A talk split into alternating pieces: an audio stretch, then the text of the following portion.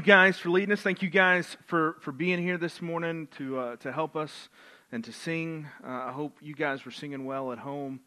Uh, it's Easter, and uh, I sit here with, with the band and a handful of folks. And if you told me six weeks ago this is what Easter was going to look like, I would have said you are crazy. There's no way that's going to happen, or uh, some things have gone bad wrong. And uh, apparently things have gone bad wrong. It's a curveball for sure for us to be here. And that's the series that we are in the midst of is uh, curveball uh, but it's here on easter. And here's what's great about this though uh, as much as i would love for everyone to be here don't get me wrong what's really really great about this is that uh, and, and, about the church and about christianity and, and christianity at its heart is uh, church and christianity are not about a sunday morning show um, it's, it's not about showing up on a Sunday morning to get some emotional high. As much as Easter is that for Christians, it's not about showing up in order to uh, kind of fill this experience as though that experience is the,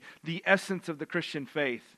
The essence of the Christian faith is not built in an experience, but in a person and in an event. And so uh, this stinks, but in the short term, uh, this is okay because this is not, uh, our faith wasn't built on that experience uh, anyway. It's built on a person, it's built on an event, and this morning we get to focus on that event. Together or not, today is still our day, Christians. And in one sense, this is a huge curveball for us because we didn't see it coming. Uh, in another sense, it's just another day for us following Jesus.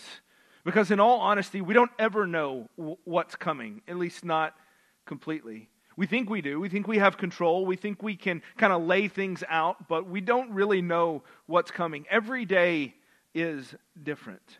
And so, what I want to do this morning is I want to kind of dial in that idea just a little bit. That, that in one sense, what we're doing, what we're dealing with as a country, as a community, as a, as a church is, is a big curveball. But in another sense, uh, we probably should have saw it coming. So when we look at the Easter story, there are really three different ways that we could look at it. If we if we focus in on the narrative, there's three different things that we could kind of dial in on. We could talk about uh, the Jews and the Romans. We could talk about the opponents of Jesus. We could talk about Jesus himself and what the events kind of tied to and, and happened that revolved around him, him. That's how a lot of Easter uh, sermons go, and that's a great way to do it or we can follow the disciples. And this morning, what I want to do is I kind of want to trace the disciples through this. Now, each of these approaches has its own merit, but the disciples is where I want to focus. And uh, a, few weeks ago, we began this series, Curveball, talking about the Houston Astros, how they had become uh, perhaps the, the most notorious cheaters in baseball uh, history. And they got that way by devising a scheme that just told them simply what pitch was coming, that told them whether it was a fastball or a curveball that was coming.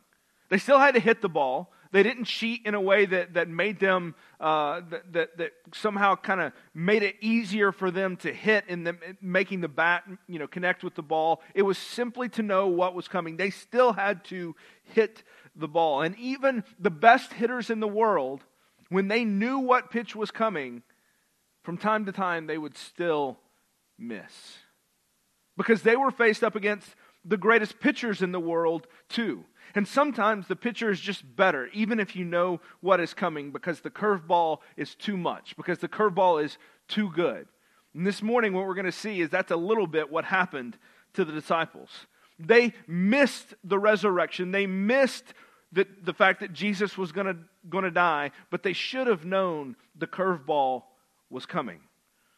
This is the disciples that we are following. We just heard this morning, Amanda read for us a sampling of, of the times that Jesus told the disciples what was going to happen. And every time the disciples were either confused, they were angry, they were afraid, or they just flat out didn't believe him. Even to the point that Jesus calls kind of the lead disciple, Peter, Satan, because Peter is so mistaken about what's about to happen. Jesus tells them, hey guys, there's a big curveball coming. Y'all don't know this is about to happen, but let me tell you exactly what's going to happen. And every time the disciples are like, what's he talking about? I don't understand. That can't be right. I, I must be misunderstanding something. That's not how this is going to go. Or, Jesus, that's not going to happen, is what Peter said. And every time they walked away from that completely missing.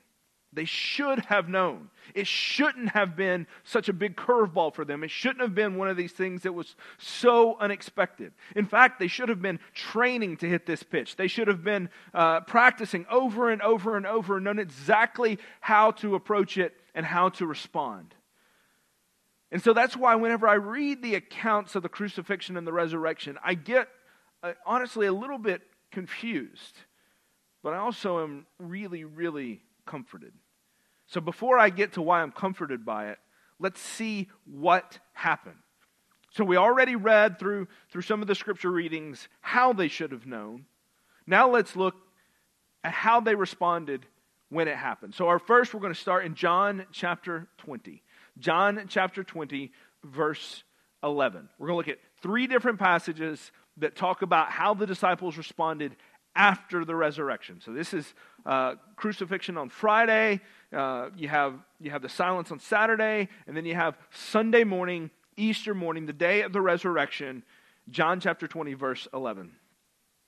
But Mary stood weeping outside the tomb, and as she wept, she she stooped and looked into the tomb, and she saw two angels in white sitting where the body of Jesus had lain, one at the head and one at the feet. And they said to her, Woman, why are you weeping?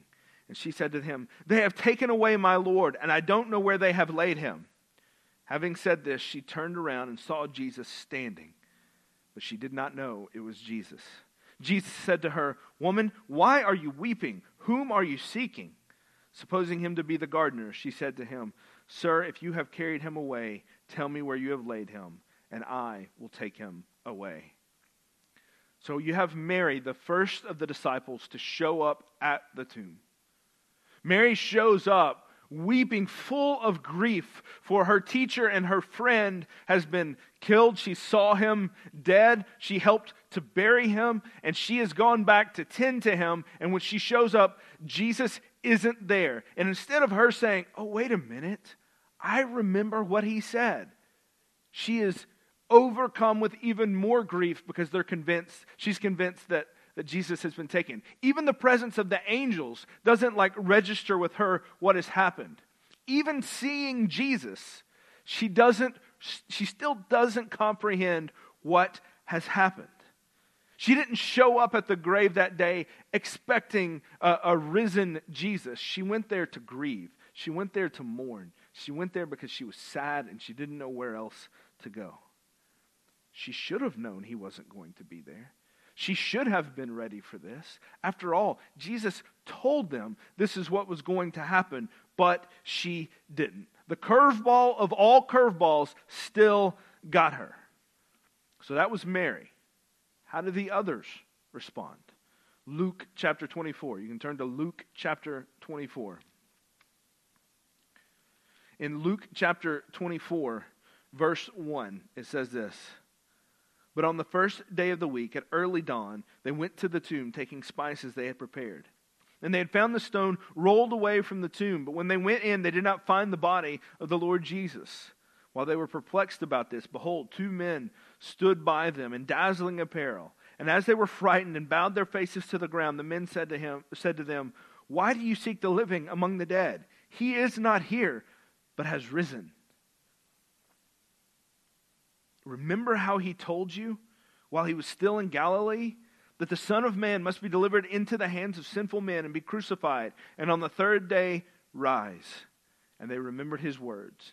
And returning from the tomb, they told all these things to the eleven and to all the rest. Now it was Mary Magdalene and Joanna and Mary, the mother of James, and the other women with them who told these things to the apostles.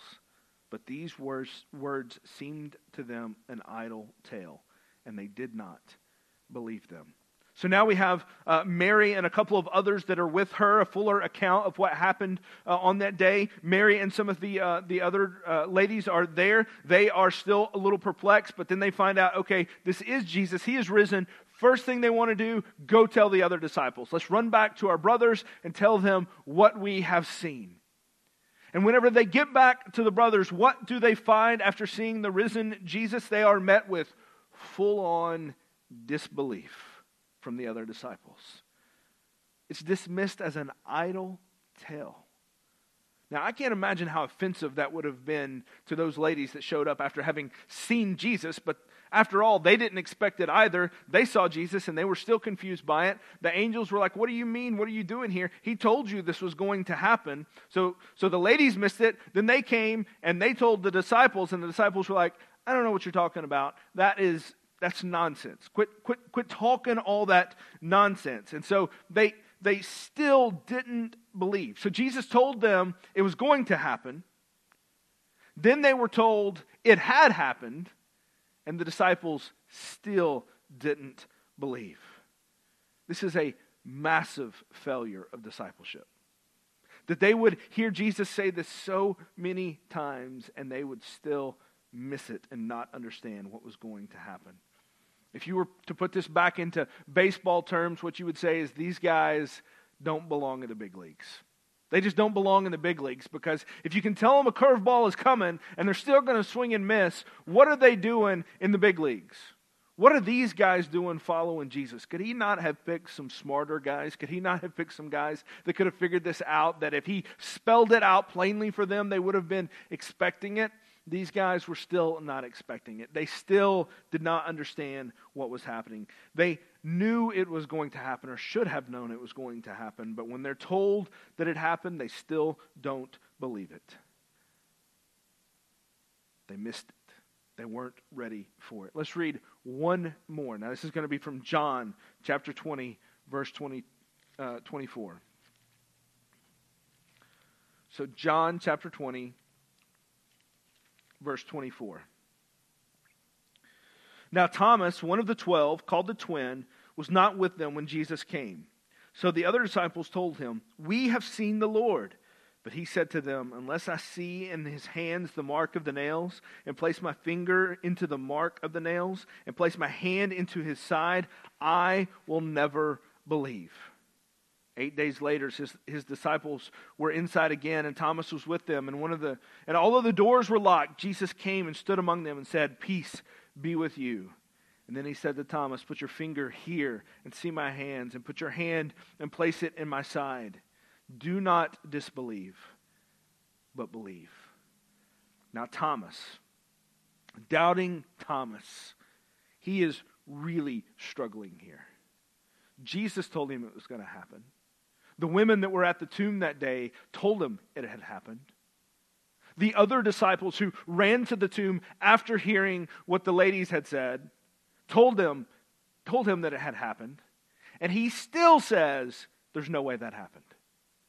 All of that evidence, and he still says, There's no way. This is insane. This is a curveball I can't accept. I, there's no way this did not happen. I will not believe it until I see it he still doesn't get it over and over and over. This gets repeated by people that should have known better. And I cannot even begin to tell you how comforting that is to me. There are so many things that I know better, and I still do them anyway. I know it doesn't make sense. I know I shouldn't be doing it. I'm old enough to know better in every sense of, the, uh, uh, uh of that. I, I do it anyway, though. I know it isn't the best for me. I know it's not what God would, would have for me, but here I go and I do it anyway. I know I should not have that bowl of cereal before I go to bed, but you know what?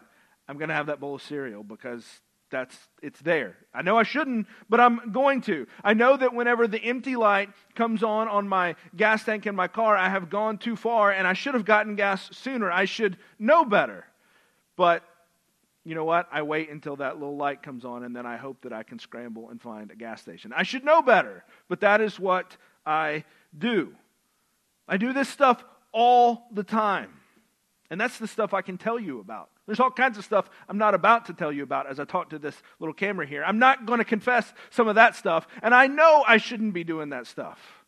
I know that I shouldn't continue to go back and, and deal with this same sin again. I know I shouldn't be doing these things. I should know better. And yet here I am, and I don't. I'm old enough to know better, but too wrapped up in myself and too wrapped up in my sin to care. That's our sin, though. That's what sin does to us. That's what it's like. Sin will do that to us. It will make us do things that we know better. You can go to, to, to, to, to Romans 7 and you can hear Paul talk about how, he, how that, that happens to him, how the things he wants to do, he doesn't do, and the things he does, uh, he doesn't want to do, he does do, and, and he's dealing with this. And this is our experience, much like the disciples. We should know better. We should be able to stop. We should be able to believe and to trust. And yet, whenever the time actually comes, we're not there. That's how sin works.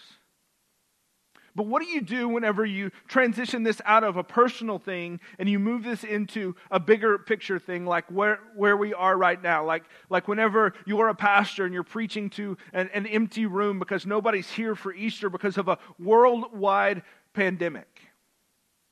Yeah, we were told to expect a battle with our sin and a battle with flesh, but who, who expects to have to deal with something like this? That's a curveball surely Jesus didn't say was coming.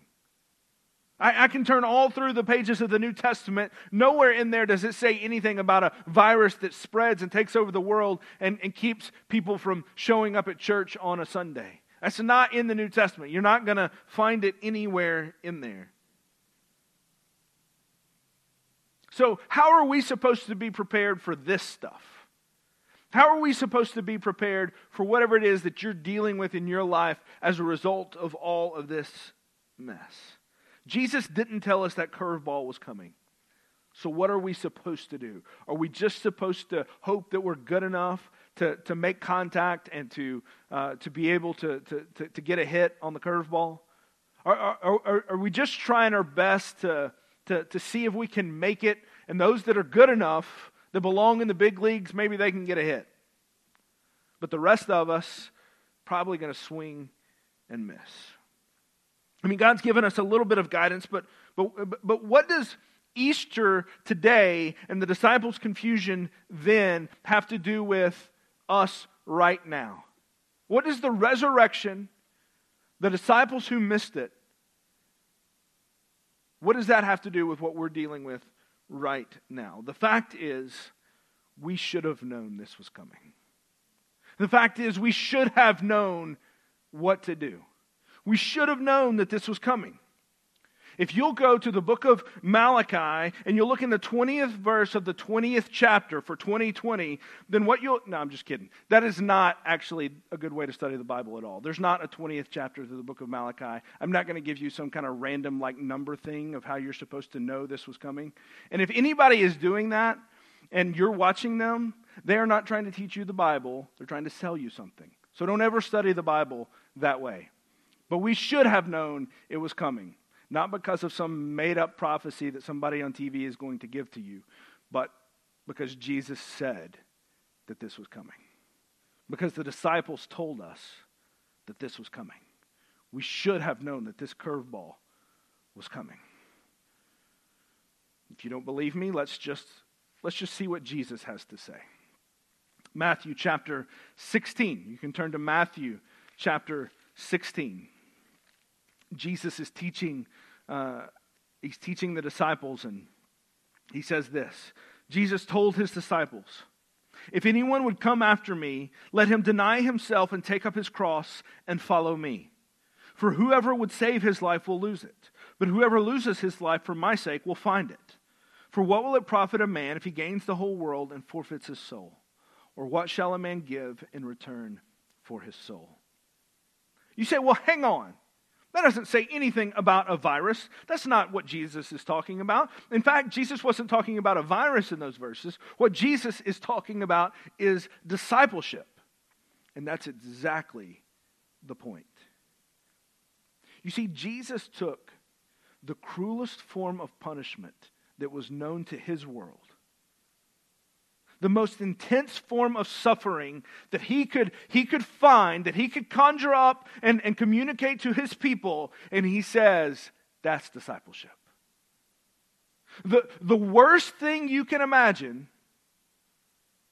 that's what discipleship looks like.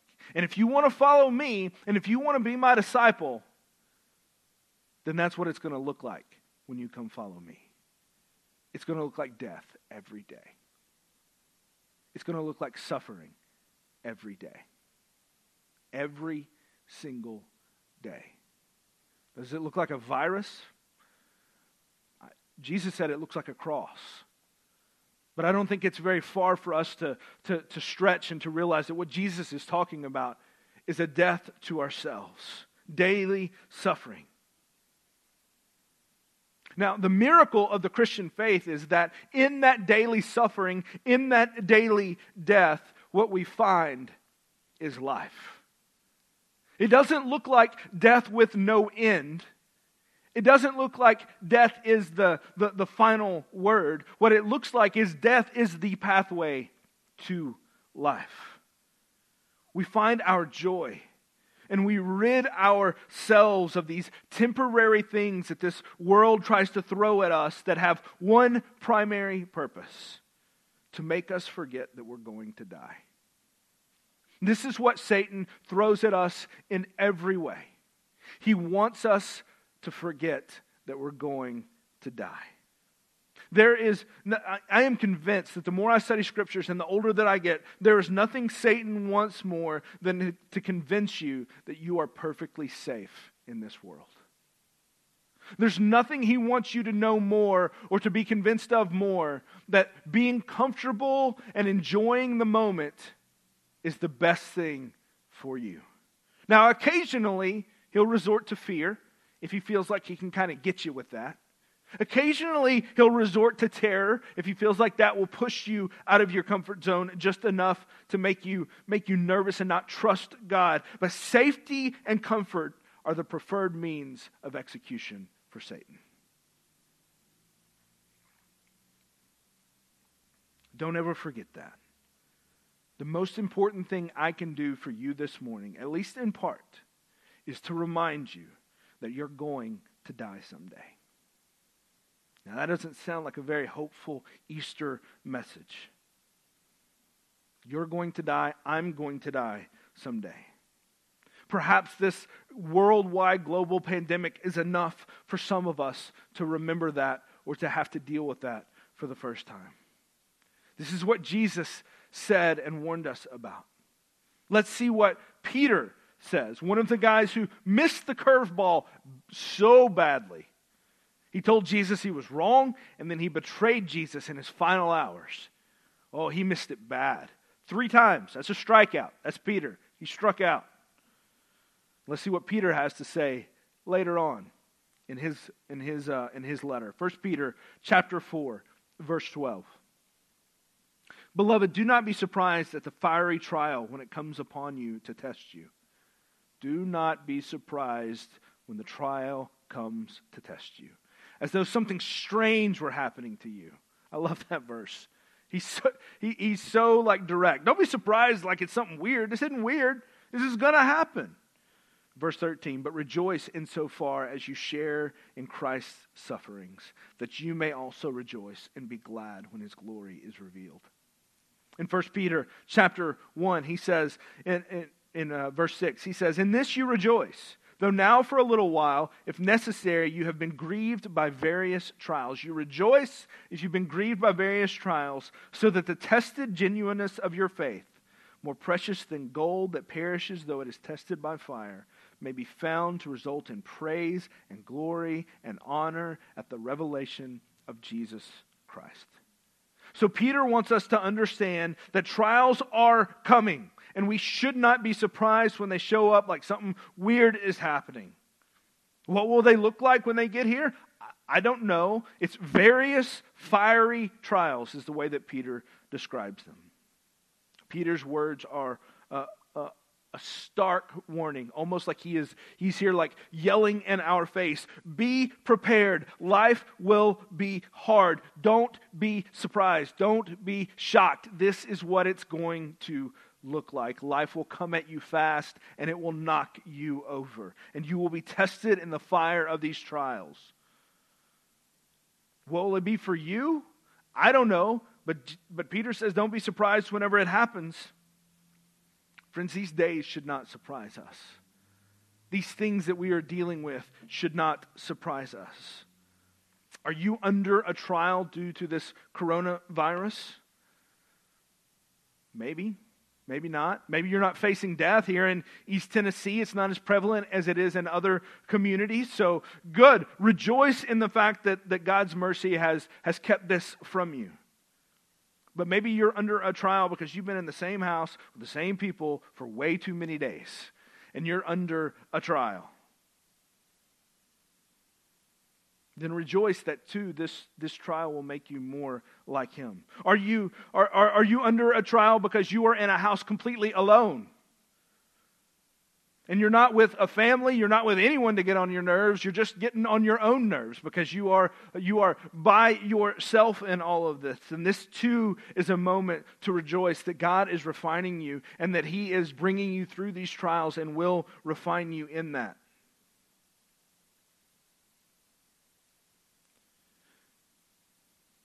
The hope and the promise of Easter is that God will, will be able to use any of the trials that we go through in order to make us more like Him. Jesus knew the, the pain of physical suffering in carrying his cross. He knew the pain of relationships that were, were, were failed by betrayal. He knew the pain of loneliness as he prayed alone in the Garden of Gethsemane. Jesus knew all these things well. Isaiah 53 says that he was uh, acquainted with grief. Jesus knew these sufferings. Friends, in our broken world, broken bodies and broken hearts and broken promises are no curveball to us. We know these things are coming. They are part of this world broken by sin. And friends, this morning, this is an important message for us to know. And I suppose if I stopped right here this morning, then I'd be okay. I, I, mean, it's, it's kind of a hard message for me to give, but at least I would have managed your expectations appropriately. I would have said, suffering is part of life be ready for it, and, and adjusted your expectations. And low expectations are the key to happiness. So I would have moved your expectations into the uh, appropriate place so that you would know what to expect. And I would have done some good for you. But here's what's great about the Christian faith the story never stops here. We get the rest of the story. And what's the rest of the story? Oh, we know the rest of the story. The rest of the story is that Mary went to grieve at the tomb, but because she was overwhelmed with joy, she ran from the tomb because the end of the story is not the suffering, but the risen Savior. So Mary shows up and she's ready to grieve, but she runs away in joy because Jesus wasn't there. That's not the, the, the, suffering doesn't have the final word. Betrayal, suffering, death, none of that is the end of the story. Jesus had conquered all of that. She had seen him and she had to go and tell the others. And so she ran to them. Jesus shows up at the other with the other disciples. He shows up in their midst and their discouragement and their disbelief and, and, and all of that is changed in a moment to boldness and courage and hope and joy. From, from the depths of despair to the, the height of boldness. You read the book of Acts, and they are, they, are, they are men that are preaching with their hair on fire. They want to get out there and tell everyone that they can about this Jesus that has risen. What, what changed them? What changed them was at the end of the story wasn't suffering, but resurrection. Jesus was alive, and at that point, to them, nothing else mattered.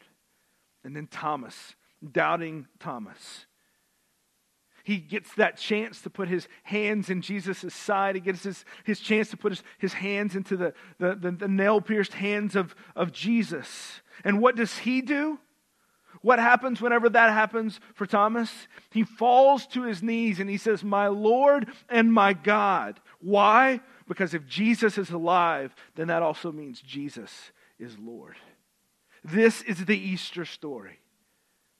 Mary's grief is turned to joy. The disciples' despair is turned to boldness. And Thomas's doubting is turned to absolute, complete giving himself over to Jesus and saying, You are my Lord. I will do what you say. So it is with us this morning. Easter is the message that this world needs to hear this morning. That God Himself came, suffered, became acquainted with our griefs and our sorrows, but the story doesn't stop there. He also rose, which means that the sorrows never, ever have the last word for us as Christians. God always gets the last word. And what is the last word? That Jesus is risen. This morning, I don't know what you're dealing with. I don't know, I don't know if you're greatly impacted by all that is going on or if you're barely impacted with it. But I do know that there is more to your story that is to be told. But your response this morning to the Easter story is critical. You see, the Romans heard the story of Jesus' resurrection. They knew he was alive. They couldn't find his body, even though they would have loved to have found his body to prove that this was a made up story. They couldn't find his body. They knew it was true, but their response was lacking. What about you? If Jesus is alive, what does that mean for you? You see, as Christians, we have a hope that there's more to our story than the suffering we should expect. But that's only true if we are found in Christ, if we partake in his sufferings and thereby can look to Jesus and his glory through that.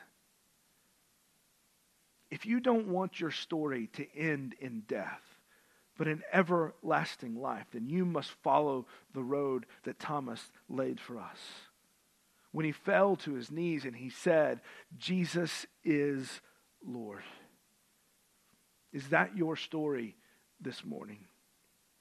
Because if not, the best I can offer you is that life is going to be hard. So buckle up. But if that is your story, there's much, much more to be written after that. That life is hard.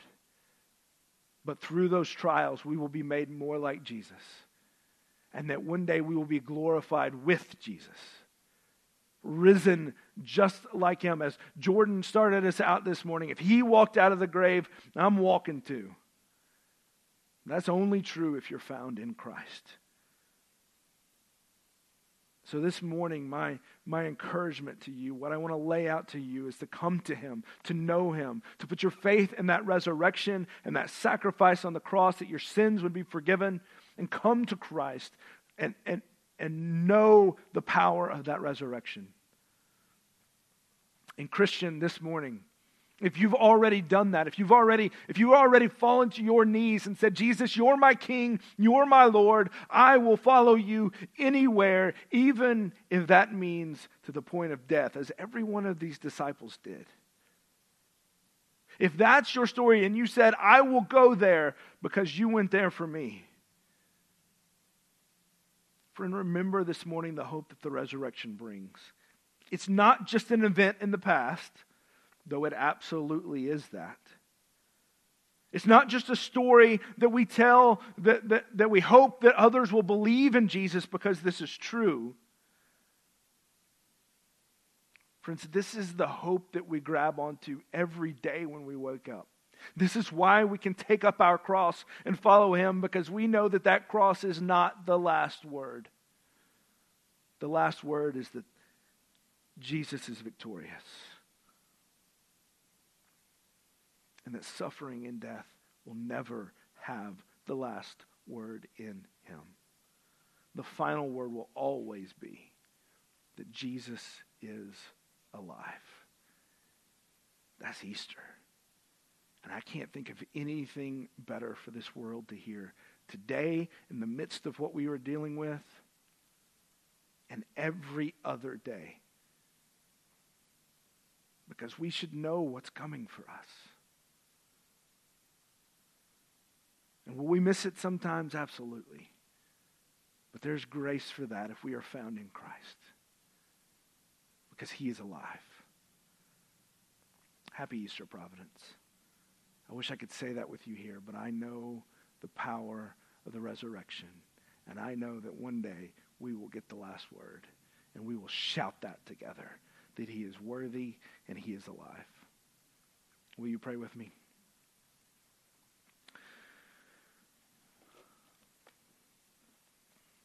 Father, we know that if Jesus isn't risen from the dead, then nothing matters. Oh, but Father, the hope and the joy of what we know is that if Jesus is alive, nothing else matters.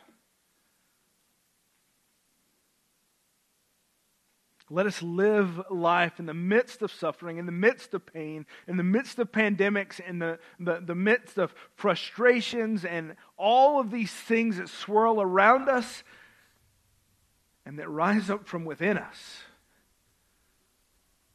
that none of those things have the last word. Because sin and death and hell have been defeated. And Jesus is alive. In his name that we pray.